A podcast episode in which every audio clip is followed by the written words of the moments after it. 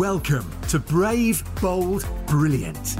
Your host, Jeanette Linfoot, talks to incredible people about their experiences and unleashing their full potential. From the boardroom tables of big international business to the dining room tables of entrepreneurial startups, embracing opportunities, overcoming challenges, taking risks, while staying true to yourself is where the magic happens. Hi, it's Jeanette here. If you're enjoying Brave, Bold, Brilliant, I'd love it if you'd subscribe, share with your friends, and leave a five star review. Let's do it. Here's the show. Welcome to the Brave, Bold, Brilliant podcast. I'm your host, Jeanette Linfoot, and I am here today with a very inspiring lady. She is the top DJ, music producer, motorsports entrepreneur, and it is the one and only Farah Nanji, otherwise known as Ninja. Welcome, Farah. Thank you so much for having me today, Jeanette. it's great to see you. And we've actually done a very nice reciprocal um, podcast interview. So I was privileged also to be in- interviewed for your podcast. So this is a great way to collaborate. 100%. Yeah, we I love it. Excellent. Well, Farah, it's brilliant to have you here. I'm so grateful that you've taken the time because I know you're a very busy lady. You've got a lot going on in your world. Um, but you know where I would love to start because a lot of people will know you from the world of music. Some people will know you from the world of uh, racing and motorsports. But there'll be some people that maybe don't know you so well. So could we start with a little bit of an intro from you in terms of kind of your background, where life started for you, and, and where you are today? Today, and then we are going to go from there.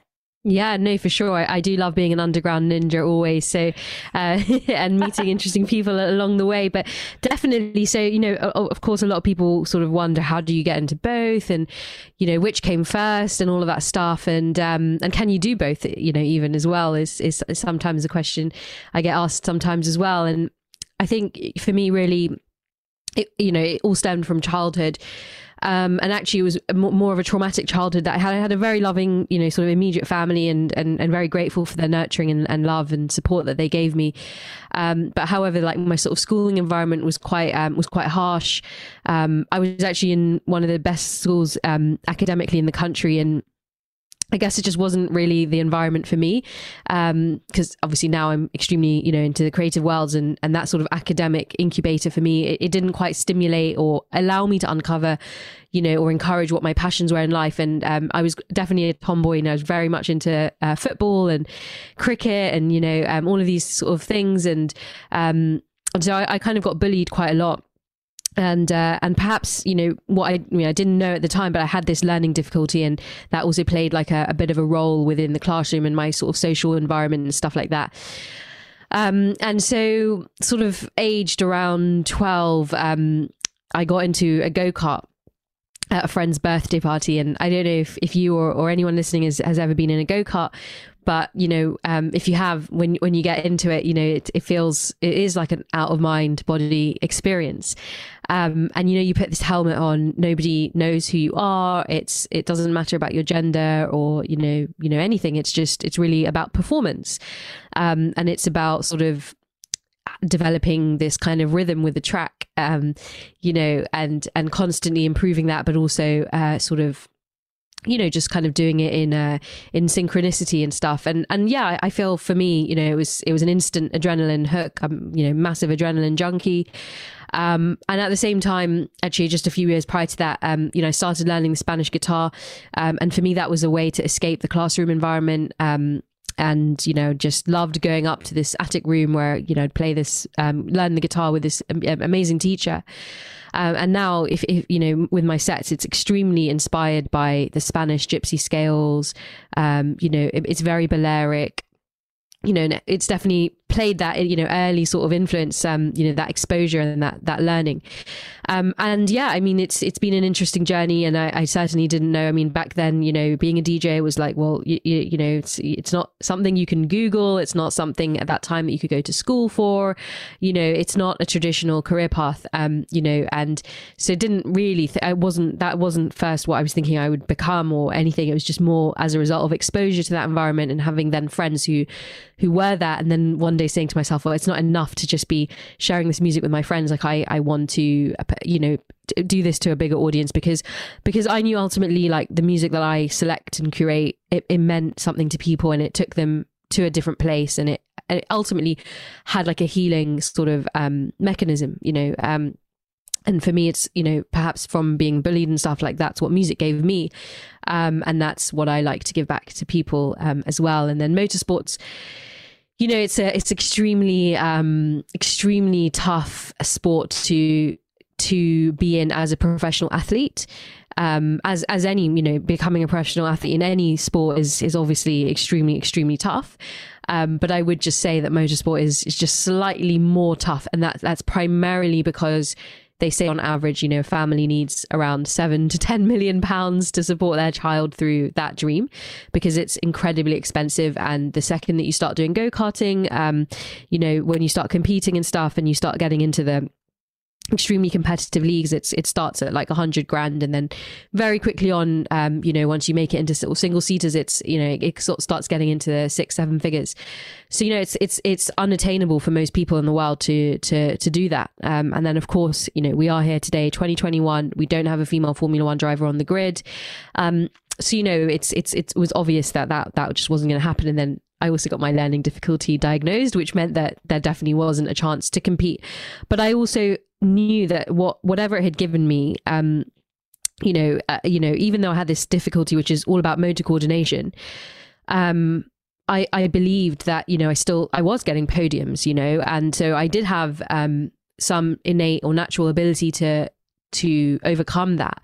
And um, what I found more, let's say, empowering and r- really interesting about it all was about the peak performance side of the sport and how the sport in itself is about communication. It's about teamwork. Um, it's about totally breaking your limits and and be, being on the edge the whole time to find that limit um, and you know and taking those risks. And I absolutely love those things and um, and now you know I create these sort of experiences for companies and for for communities to really go out of their you know their comfort zone and and that's where I feel you know my passion lies within that industry and also um, to innovate in that industry because there's so much room for innovation. Um, I mean, it's all about innovation, motorsport, um, and uh, the experience is is is quite in, an interesting sort of playground to explore when it comes to the senses and you know that type of thing. So you know, in a nutshell, that's that's been the journey and yeah, you know, DJ, music producer today, and you know, had a very, you know, very nice career, and um, and quite grateful for it and stuff. And um, obviously, right now, what's happening with the pandemic is quite tough, but I'm sure it will it will bounce back. And and I think personally, I see it as the music industry is quite um, is quite a um, let's say you know the business model is not fair to artists at the end of the day. So perhaps this is the time for reset for for that industry as well. Wow, there's so much in here, and uh, we're going to have a really interesting conversation. There, there's a lot to cover over the next uh, the next sort of half an hour, forty minutes that we've got together. So let's talk a little bit about the um, your earlier life, if you like, with the the dyspraxia, which you were uh, diagnosed with, Farah. So a lot of people won't necessarily know what that actually is, or, or how it manifests um, in a child, or, or even in themselves. Maybe they they're kind of not aware of, of what they may be going through. So can you just talk us through sort of how that how how you were diagnosed, what it how it played out for you on a daily basis? You mentioned about the bullying at school um, and sort of in your early career, but I think it's going to be helpful for people listening or watching, you know, to mm. learn a bit more about that because I think about five percent of the population um, suffer with it, don't they? So it's not an insignificant number, but mm. it's not necessarily commonly known either. So could you just share with us um, a bit more about that, and then we'll see how that's actually driven you forward from there, really. Yeah, definitely. So dyspraxia is essentially a, a, delay between the, your brain and sending the motor coordination signals to the rest of your body. So that affects things like balance. It affects things like um, speech. Sometimes it affects things like sequencing. Um, you know, so subjects like maths, uh, science, particularly as well, uh, are quite tough. And you know, sometimes you, you, just think, oh, well, I'm just, it's just not my subject. You know, I'm not good at maths and I'll just accept that. But actually, you know, there could be something, you know, underlying and that, that could be this, um, this learning difficulty and um so and sometimes when you have dyspraxia you know you could have other learning difficulties as well like dyslexia um you know the the other ones as well um so there is an overlap but but essentially it manifests itself you know from a very young age because um you know when a child starts to learn to learn how to walk and sort of starts you know sort of going into their like I don't know two three years four years old um you know they start doing certain activities so you know of course things like walking um you know sort of cutting cutting things with a scissor and and, and you start noticing perhaps that that child might appear to be clumsy or they're not able to use the scissor properly. They might say um, the word yellow, for example. They might say lello because there's that speech formation difficulty. Um, and and that's really because that signal is just is just severely like delayed between um, the brain and the body. Um, and so it, you know and this is for me you know yeah I went to this you know this great school and I, I felt extremely disappointed because it wasn't detected. And it my parents um my family are in the education sector. We run uh, Montessori schools here in London, and I see the work that they do with those children and and how very very quickly on you know they can detect those things because it's um, the beauty of Montessori is literally about observation and observing a child and and and and and that kind of thing. So, um, you know, through observation, you can really see like what what the benchmarks are and where the perhaps the the disparities lie. Um, so yeah, so but I got diagnosed, you know, fifteen, and and really what it was was like you know, I'm in this school, like, obviously I got in on merit. And what they couldn't understand, you know, in this school, like, getting a B is like, is really quite bad. Um, but getting a C or a D is, we're not, we just cannot go there, right? And and that was happening in my sort of maths and science sort of stuff. And so they they thought I was just basically just being um doing it on purpose because they couldn't understand like if you're you know you're, you're, capable you're able to do really well in expressive subjects but you're not able to do that in maths and physics and stuff.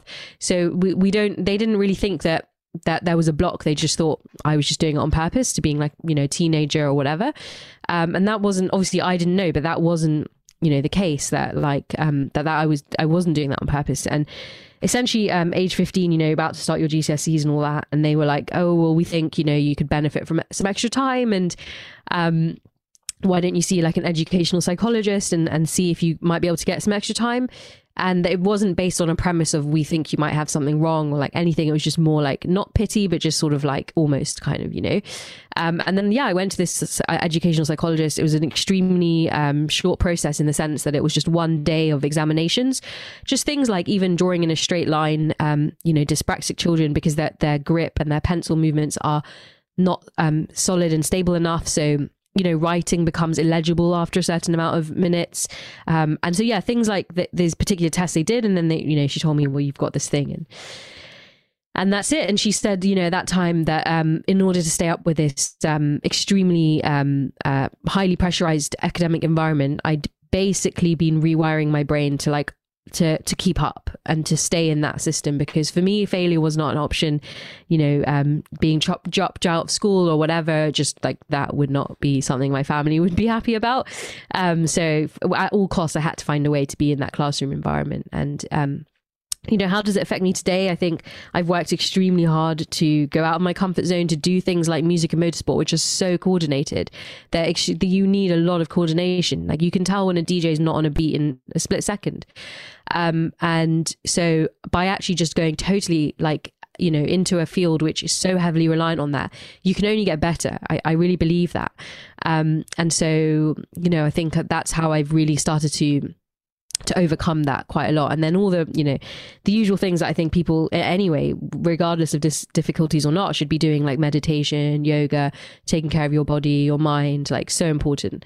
Um, because it, it can get obviously quite overwhelming. And particularly when you're your adolescence you know everything is going on you know you're a teenager you're going through you know puberty like everything right? So it's it's it's it's and you're in this box you know you don't you're not allowed to like leave school like you're in this in you're the same people day in and day out and um and emotions are there and and and so you know and then if something's going on you know you need you need to find a way to to let your body like get regulated really. Um So I hope that's uh, answer to the question. Yeah, no, absolutely, because it is it's it's quite complex area, and as you say, you know, if you're not diagnosed until you know you're 15, that's quite late to be diagnosed in terms of your academic, you know, kind of um, cycles. So, and, and I guess when you when you were diagnosed, what was the feeling? How did you feel? Mm, um, mm, I, I, I felt I did feel at that moment a bit despaired because I felt like, well, something's wrong with me you know, um, like then it, you know, and I knew I basically stood at the base of a very sort of tall mountain because I knew there was going to have to be a lot of work moving forward, you know, to go to go going on. And um, but I think for more than anything, to me, I think it it really like it broke my heart because I thought I thought, well, I definitely can't, you know, be a racing driver in Formula One. Like that's. Mm. That's what I can't do. Like that's just not going to happen. Ir- you know, irrespective of money, everything else, like just that that pure, you know, things. But you know that that that's what I thought, and but I wasn't ready to let go of that dream, so I, I kind of just I fought to be on the track. But yeah, I think yeah, it did it did feel you know quite quite sad at the time, but then I just sort of moved forward and um, actually once I got out of that school environment because I left that school after GCSEs, uh, then it was then you know I was surrounded by the right people and, and that made the biggest difference at the end of the day. Mm, yeah, I know it's interesting, isn't it? Because, like you say, massively disappointing in one sense to get a diagnosis like that, but then in the other sense, I guess you know it's sort of, I suppose, explained quite a lot of things that maybe mm. hadn't you know you kind of wonder what's happening maybe i don't understand why i can't do these certain mm. things or you know i'm not the same as the other kids and so i you know I, I, guess there's a clarity that that possibly came over time once you'd managed to get over the you know the initial shock of it if you mm. like mm. um but but now then i mean uh, you, you you talked about you know having this dream of f1 and obviously that that then became um clear that that wasn't going to play out in the way that you would have liked. But since then, it you know you've done phenomenal things. You've really channeled your energy into two key areas that you absolutely love. Well, it's actually more than two, to be fair, isn't it? Because you've got the journalism, you've got the music producing, the DJing, you've got the podcasting. You know, you've got your public speaking that you do as well. So actually, it's more than two areas. Um, but with the with the music um, and with the the DJing and the music producing side of things. How mm. have you found that, Farah, as a as a as a woman in that world? You know, have you found it very open and welcoming? Has it allowed you to really be yourself? You know, in that world, or how how has that played out from a, I guess, a diversity and inclusion point of view, really? Yeah, hundred percent. I think we were talking about this on on my pod that like only two percent of um, music producers are female, so that's you know shocking statistic, um, and in no way reflects capability of women.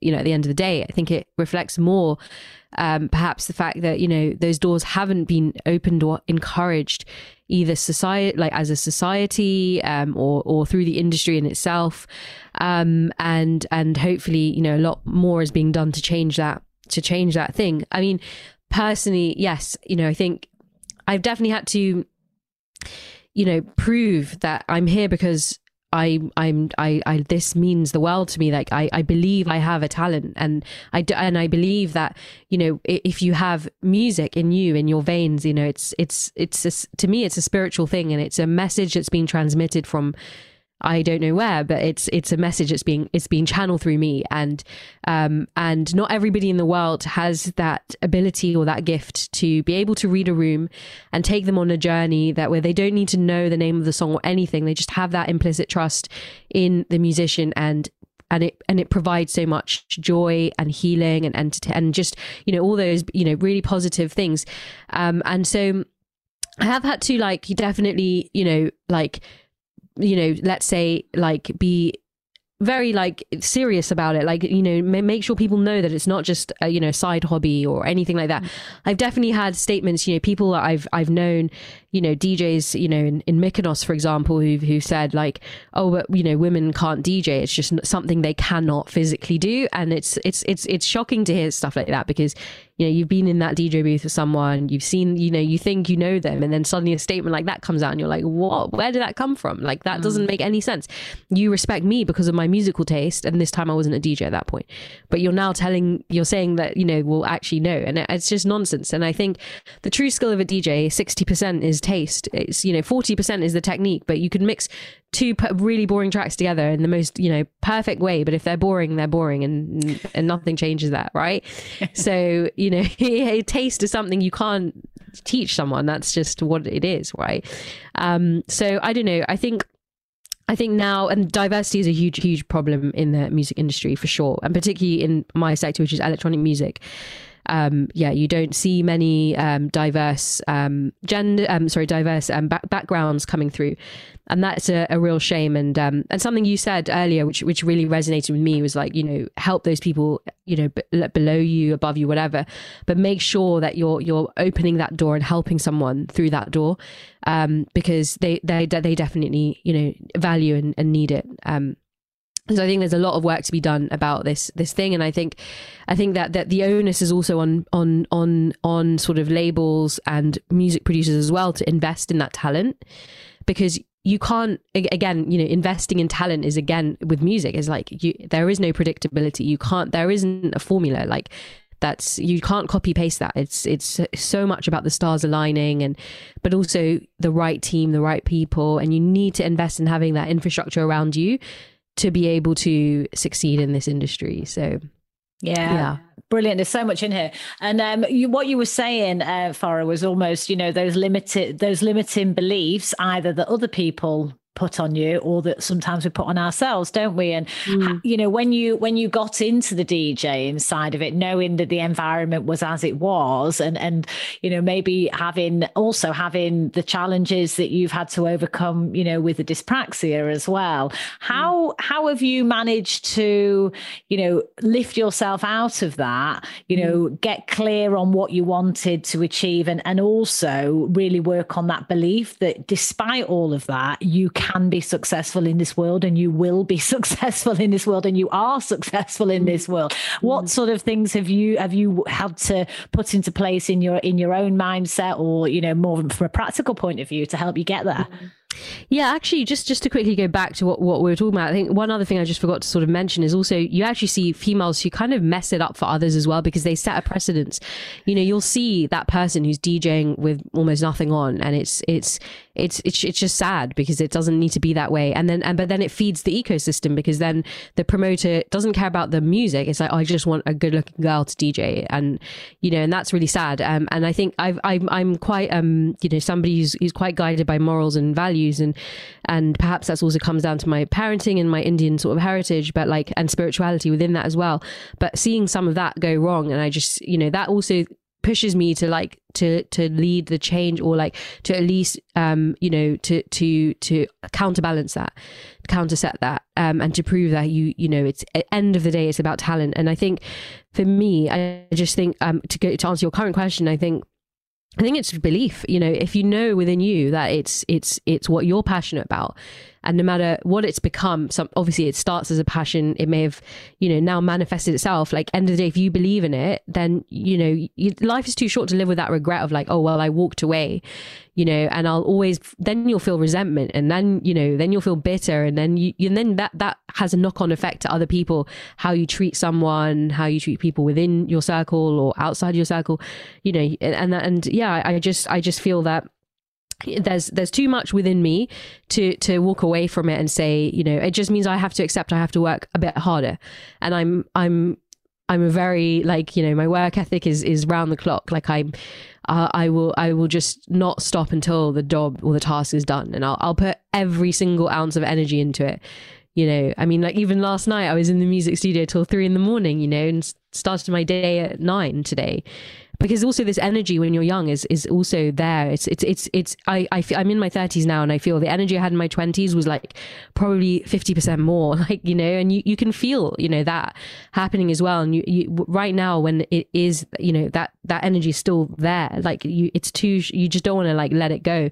When your health touch wood is good you know like all these things that we you know we need to value every single day um and just seize that day. And yeah so i think that's been the driving force for me to say you know um, I, I, guess the belief came from before i didn't know anything was wrong. Um, i was just that person who had the helmet on dri- driving around a racetrack really enjoying it and doing well. So therefore all the other stuff is is just is just something i have to kind of work through but it doesn't determine whether i do or i don't at the end of the day yeah, well, you are massively inspirational because you, you, you know it just shows there are there are limits, but there are no limits as well because yep. you know we can when we get a knockback in life, um, you know as as you know you've had some knockbacks there, but it's how you deal with that, it's how you bounce back from that, it's how you find your new your new focus and new reason why, and and you've done exceptionally well at that and leading leading the way really for other women in you know that want to also be fellow DJs and and record producers etc. So music producers so no, I think it's fantastic.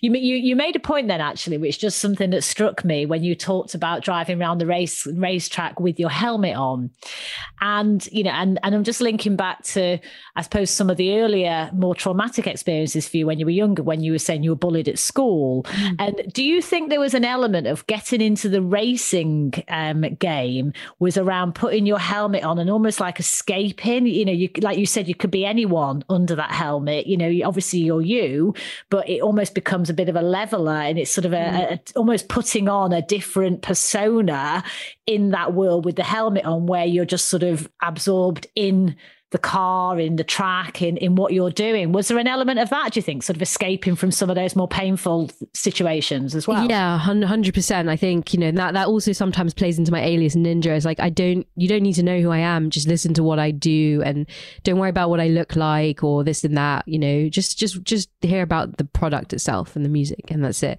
Um, and then the rest is, you know, is great if you discover that and whatever else. But the core is, is, is the is the message end of the day.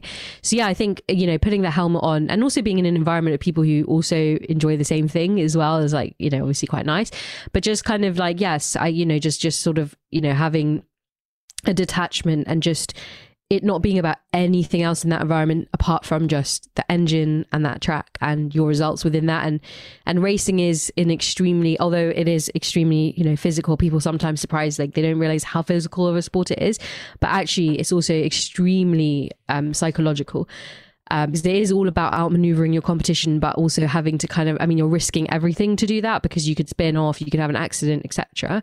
Your life could be on the line. So like, it is about the psychology and like even you see, you know, drivers who are, you know, severely disabled. Like there, there's a guy racing without legs or an arm, um, and you realize, well, then it's about your mind, you know. Then, then it really is about that. Um, so I, I think it was a form of, you know, as, as I mentioned earlier, both things were initially a form of escapism, but then it really became actually about a calling more than anything. It was like these two things to me, they feel like they're my calling in life. Um, and there's and there's too much within that that I couldn't leave, walk away from. Um, you know, because there's so much to explore within there that that gives me so much um, happiness that you know I, I want to explore yeah what gives yourself happiness but also those around you because you say when you when you're you know you're playing music for people it's it's a real it's a real connection is it's an emotional connection that you're making with you know with the audience. And uh, mm. and just in terms of um you were talking about um the performance of of F1 and yeah you're getting into a car and you're driving at those speeds. How do you overcome the fear? How do you manage that? I think that you can't have fear because the minute that that's in your head, it will stop you from taking that risk. So if you have that fear on the track, then that may not be the place you want to be at. At the same time, obviously, you know, it's a normal human emotion or, or you know so it's uh, like we all you know like as i've gotten older you know i take a few less risks as i used to because it's not worth it you know like i've i've been through a few injuries and this and that. So i i kind of like you know for example just give an example like skiing. I used to be extremely into extreme skiing and now if i'm skiing i'm like oh i definitely can't afford to like lose my arms or my anything you know so like i'm not going to go for that crazy black thing, you know. Um, uh, I'm just going to do the chilled, more blues and reds, you know. Um, but I think, I think, you know, also overcoming that fear is also about knowing what what's the consequence, right? So if you don't, if you don't flirt on the edge and it, it, like racing is about also like failure. So like you you have to push the limit to know where the car is and what is the limit of the car. And like the also the weather that you know those are the forces that change everything with that. Mm. um, because the second it starts to rain or, or even snow i mean you know but rain like the car is just so hypersensitive and the slightest you know aggressive move um or, or you know it has to be very gentle the way that you you feed the the power. And i think I think yeah, you just you have to, but it's experience. Like you have to keep doing it and doing it and doing it, and then you don't feel scared. It's just more about uh, the the performance side and extracting the performance through it, and also now also the trust that like yes, the technology is that you know is completely different to what it used to be like. We've seen those accidents. You know, Romain Grosjean walking out of that car last year. Um, you know, it's astounding. Lewis Hamilton recently, like having that the you know Max's um car almost running over his head and that um the uh, the halo protecting him from that. So you, you, there is also trust in the in the in the manufacturers and the actual machinery as well. Um, but you can't you can't you can't you can't I think be guided by fear because then you're not present in the moment of taking the course of action because it's such a reactive sport as well. So you you you you need to be very clear in your head. If you feel scared, like I would advise that you don't go out on track that day.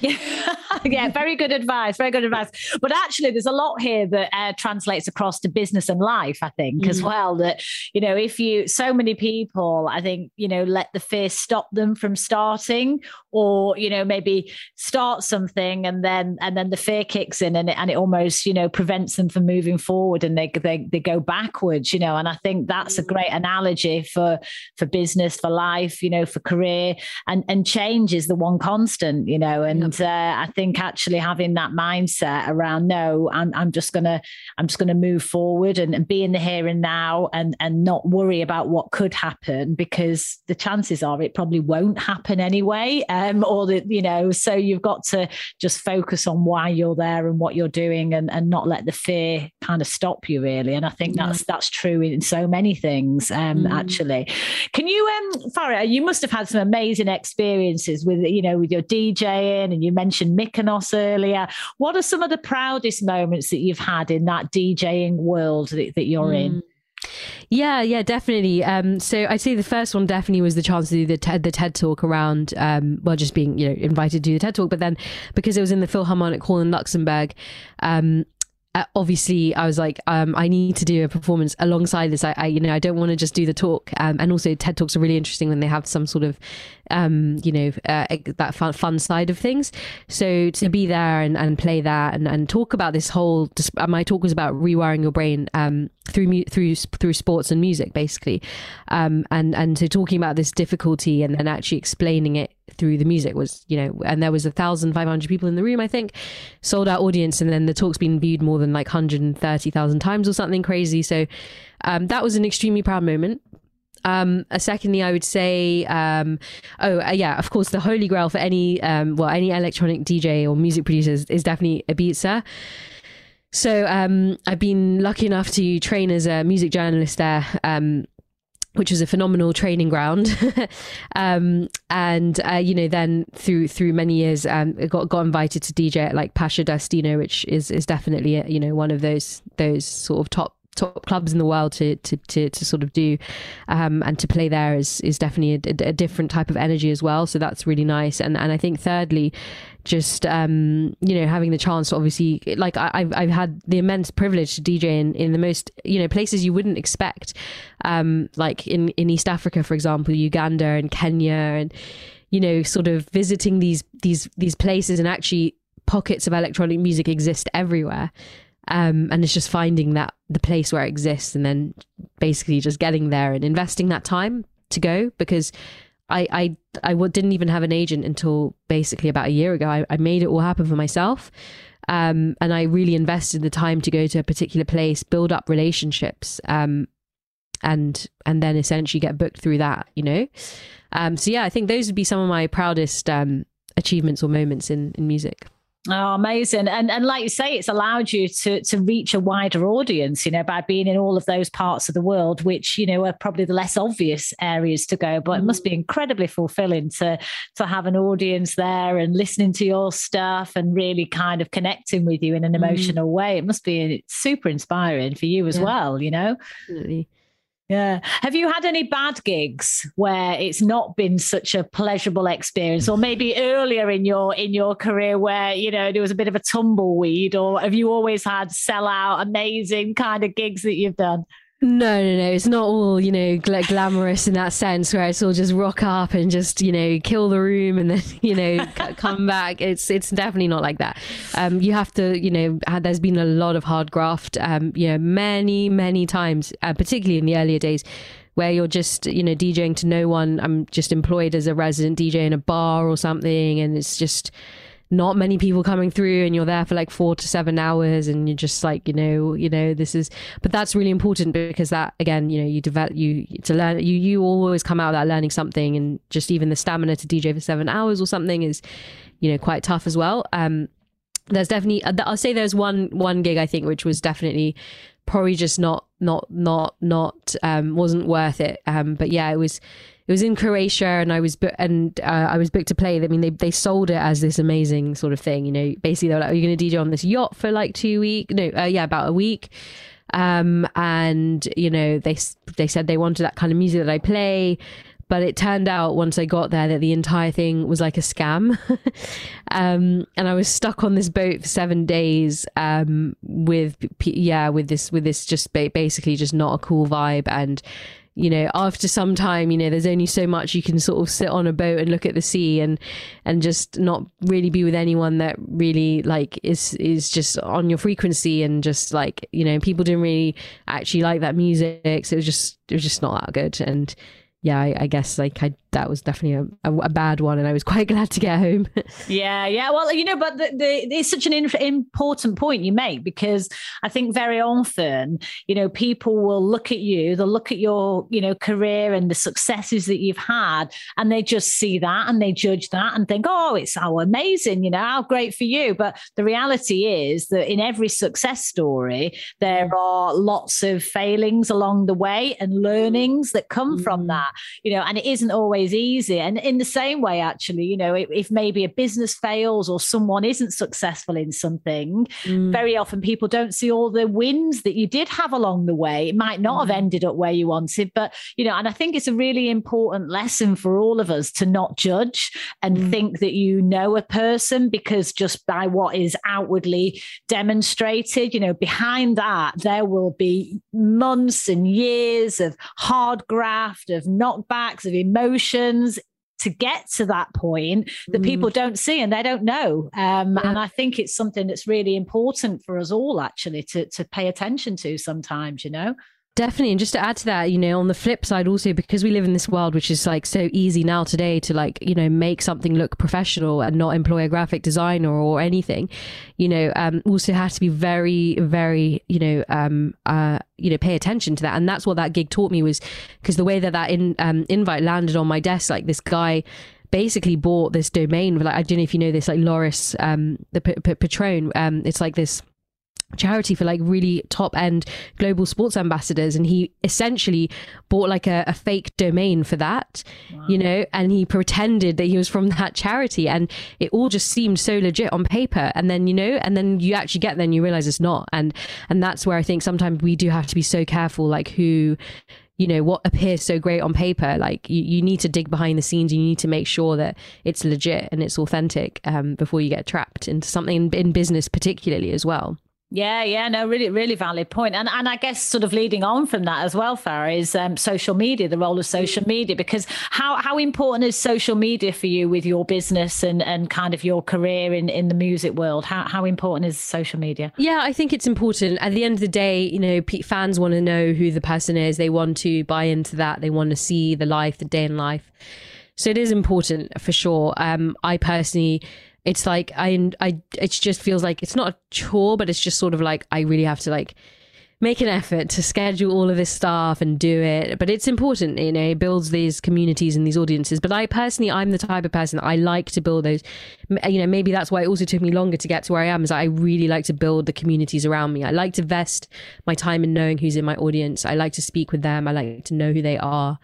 Um, rather than it just be a, a, random fan from social media, you know, um, I want to know who's who that person is. What does this mean to them? You know, um, mm. and because I, I also you know it's it is the dance floor or you know any environment is about the energy and what that energy brings into the room and of course the music industry and and particularly this kind of music is a lot about hedonism and all of that stuff and like you know um you know i just i think I, I like to design a space where people are on the same sort of vibe rather than it all just being about you know extreme hedonism. It's more about um yeah like the personalities and and and and, you, and the fact that you don't need excessive things to enjoy this music you know. This should be again about i do believe that you you can enjoy this music completely. So and you should be able to because good music should be good music. And you shouldn't need anything to to to get out of that into an altered state of mind. So i am quite um passionate about that as well yeah, and in a world where where people, you know, on social media in particular, you know, can portray this sort of image of being perfect or fitting into a certain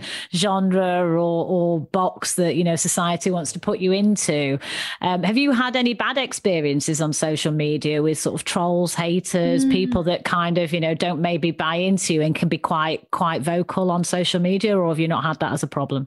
I think sometimes, you know, I think sometimes it became a limiting belief. Like I, I definitely was a bit scared of it because you see the, how bad it has been for other people, mm. and sometimes it did make me like a bit like held me back from like truly sharing a lot because I, I, I was just afraid that like people could tear you down. Um, then I overcame that. It took me a long time to overcome that because then then I just did. And then I think the only real thing that I've seen, to be honest, is just sometimes you get those you know, sort of like um, I don't know, young boys on YouTube who who who cannot deal with the fact that a girl can race a car, and therefore need to comment about it and make some sort of nonsensical comment. But it's been far and few in between, and you know, you know it's going to happen, and it's just like whatever. Don't even read into it because they don't really know like the truth. They don't know who you are. They just seen like a, a one minute clip. They have no idea what the story is. You know, they're just they're just jealous that they're not able to drive something like that at the end of the day. And it's so easy to be mean behind a computer screen. But I, and I think that there's so much that these tech platforms need to do to protect um, human beings because it can have such a knock on effect for someone's mental health, you know? Mm, yeah, definitely, definitely, and, and it can be like you say, it can really, um, you know, hold you back in terms of putting yourself out there to the world. But the reality is, if you don't put yourself out there to the world, then you you're just the best kept secret. Yeah. So it's this it's this constant tension, I think. And I mean, one of the things that I think has helped me over the years, and it partly comes with a bit of experience as well. And you know, and you're like you said, you're in your early thirties, so you've got some years under your belt as well in terms of experience. But I think when you realise that people are going to judge you anyway, you mm. may as well be judged for being you and what you stand yeah. for and what's important to you, as opposed to trying to please everyone else by putting across an image that actually, you know, they're probably not going to like anyway. So you may as mm. well be you and, and what you stand for. And you're going to get a proportion of people where you're not their bag. And that's okay, actually. Mm. That is okay. But like you say, I'm just really glad you've not had too much of that nonsense because um, it, it is very difficult for people, isn't mm. it, as mm. well? Yeah. Yeah, me too. yeah, absolutely. And just coming back to the to the driving. So on the F1 side, um, Farah, do you are you still driving now? How how do you sort of engage in the world of motorsport on a sort of you know day to day regular basis now? For sure, yeah. So I have um, I have two companies in motorsport. One is called Regents Racing, um, and that was what I started. I went to um, a business school in London, and I was extremely lucky to start this uh, movement there. Um, and uh, and it because I was studying business and global business, and most of our students were international. I, I saw the link quite quickly between business and, and motorsport. So um, yeah, we basically do events for the, the basically people who went to that university, alumni and friends of us uh, like that community um, and we'll do like seven or eight events a year and they can be like a lot of sort of transferable lessons from the sport um, so we could do events like blind driving with land rover for example um, we could go to Formula One factory and get a tour, but also hear from like their sort of peak performance coach. Um, you know, we could have like a screening of, for example, we did a, a Monaco F1 sort of um, 12 hour sort of party um, in Regent's Park where the university is. Um, and so yeah, that's that's my sort of you know my day to day touch point with it. But obviously, the pandemic did affect that business um, because it's not an experience you can replicate on Zoom. Mm. Um, and so we've just about starting to bring back life into that now. Um, and then secondly, an, a venture I'm working on um, called the Formula Mind, which also I was working on just before the pandemic, but then obviously couldn't launch during but hopefully I'm going to launch it next year, is taking that same message, um, but actually translating it for the for corporate teams. Um, and so it's like a pop up corporate retreat um, in near Silverstone, um, and you basically t- you know get your get a team and they kind of go away for like three days. I mean, it depends on obviously how long they want, um, but they get to you know essentially you know sort of take their team to the next level and and sort of you know outperform competitors and and essentially learn from you know this extremely complex and innovative sport and and and and see how it can affect them because there's so many links from technology to managing risk sustainability even the gender and inclusion topic. I mean there's so many. So we've got a lot of different workshops um, with people who've been at the helms of formula one. Um, and basically lead these workshops for for these teams. So I'm hoping to launch that next year. Uh, fingers crossed. We'll see. You know if if all goes well. But yeah, and then also the podcast I have. I'm I'm I'm always interviewing people in the in the motorsports world as well. Fantastic. Well, I love it. I love the fact that you've taken your passion and merged it with your profession um, to create these two worlds that collide in the most beautiful way. Um, and I think on your uh, on your bio, uh, you say that music is your yin and racing is your yang, and I love that. I think that's a really cool, cool way of encapsulating these two very different worlds with you in the middle as the personality and the energy to them both. So I think it's truly wonderful what you're doing. It's uh, it's amazing. Fantastic. So, Farah, just I've got a few final questions, if I may. Mm-hmm. Um, can you think of the best piece of advice that you've ever been given? Yes, my mum. Um, she said to me, um, "If you don't, um, if you don't succeed, just try, try, try again. There's a million ways to do something." You just have to find the one that works for you. Brilliant. Yeah, very, very um, sound advice from your lovely mum there. And that's obviously stayed with you, hasn't it, all these years yeah, with everything absolutely. you've done? Yeah, Fantastic. Yeah. And can you think of any advice um, that maybe you took that didn't work out so well that you wish you hadn't taken or that you ignored because it was so bad and you decided you're actually glad you didn't you didn't pursue uh, that advice? I think you know the advice. I think that I, have you know perhaps has come up a few times is just you know you, you can't do both things. Um, and I think that you, you no point in being a jack of all trades. That's absolutely true. But I think what you do need to do is focus on one first build it up, build it up, and then you can breathe, let it breathe a bit. You set the like place, the things to be in place for then to move a little bit. But at the earlier stages of my career, particularly when I graduated from uni, um, because I was doing both already in uni, I did, I wasn't sure, and and people kept telling me you can, you can't do both. You just, it just, you have to pick one, and you have to stick with that one. And I, and I just, and I did in the beginning, and then I just felt something was missing, you know, in my life, and um, and I found a way to make it work for both. So yeah. I think, yeah, just focusing first, but then you, you can, like yourself, you're you're you know you're clearly in different industries, and um, and you've built that experience and expertise, and, and and it allows you to kind of take a step back and move on, you know, get to the next thing.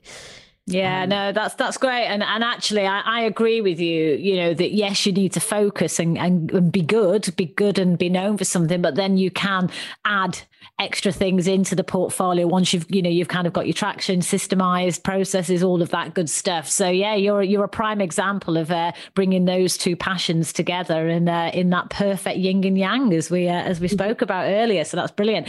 And just my final question well actually last but one question is where can people find you Farah? Because I'm sure you're going to get inundated with requests to connect and what have you uh, sure um, yeah, I know. I need. I actually do need to build a farandangie.com website or something because I am kind of. I have a, obviously a lot of things, but yeah, essentially, um, DJ-ninja.com for you know my music stuff, and on SoundCloud you can also find it on on that, um, which is where my music sort of lives. Um, and then the motorsport side of things, um, just at Regents Racing on Instagram or regents-racing.com as well on online, um, and then the podcast is Mission Makers on on all of the places that you listen to your podcast. Fabulous. That's so many incredible brands and ways to find you. Uh, and, you're, and you're on LinkedIn as well, I know. Yeah, of course. Yeah, yeah, yeah. Excellent. So, final question then, Farah, is what does Brave, Bold, Brilliant mean to you? Yeah, that's such a, a great question. Um, I think, you know, it's really at the core, it's about owning your own identity and really owning that and not being afraid of what anybody else thinks um, and and once you and, and not just owning it but then constantly pushing yourself to to be brave to be bold and and be the best version of of your true self. I think i think that's what what that those that that's what it, it would mean to me is is um is doing is doing that. And then i think the beauty will manifest and and hopefully it will inspire others along that along that journey because if you're constantly you know being like pushing yourself to be the best like you're always innovating you're always adding something interesting to the table um you're always inspiring other people i think that would be my yeah what it means to me Oh, perfect. Well, I am absolutely loving all of the things that you've shared today. I'm so appreciative of you taking the time and um, yeah, really loved our conversation. So thank you so much. Yeah, absolutely. And if anyone wants to hear Jeanette on my show, definitely check in, and uh, and it should be out in sort of October, November. Um, so the roles will be reversed. but uh, so we're quite appreciative of your time as well, and and you know, thank you again so much for having me on the show. Oh, you're welcome. It's the perfect harmony. See the yin and the yang. We've done two podcast interviews back to back Brave, Bold, Brilliant, and Mission Makers. So, yeah, happy days. But yeah, thank you again, Farah. I've really uh, enjoyed our conversations, both of them, actually. Yeah, me too. Me too. All the best, Jeanette. Take care. Thank you so much. I really hope you've enjoyed Brave, Bold, Brilliant. Don't forget to subscribe and share with all your friends. And if you've enjoyed listening, I'd love it if you'd leave me a five star review.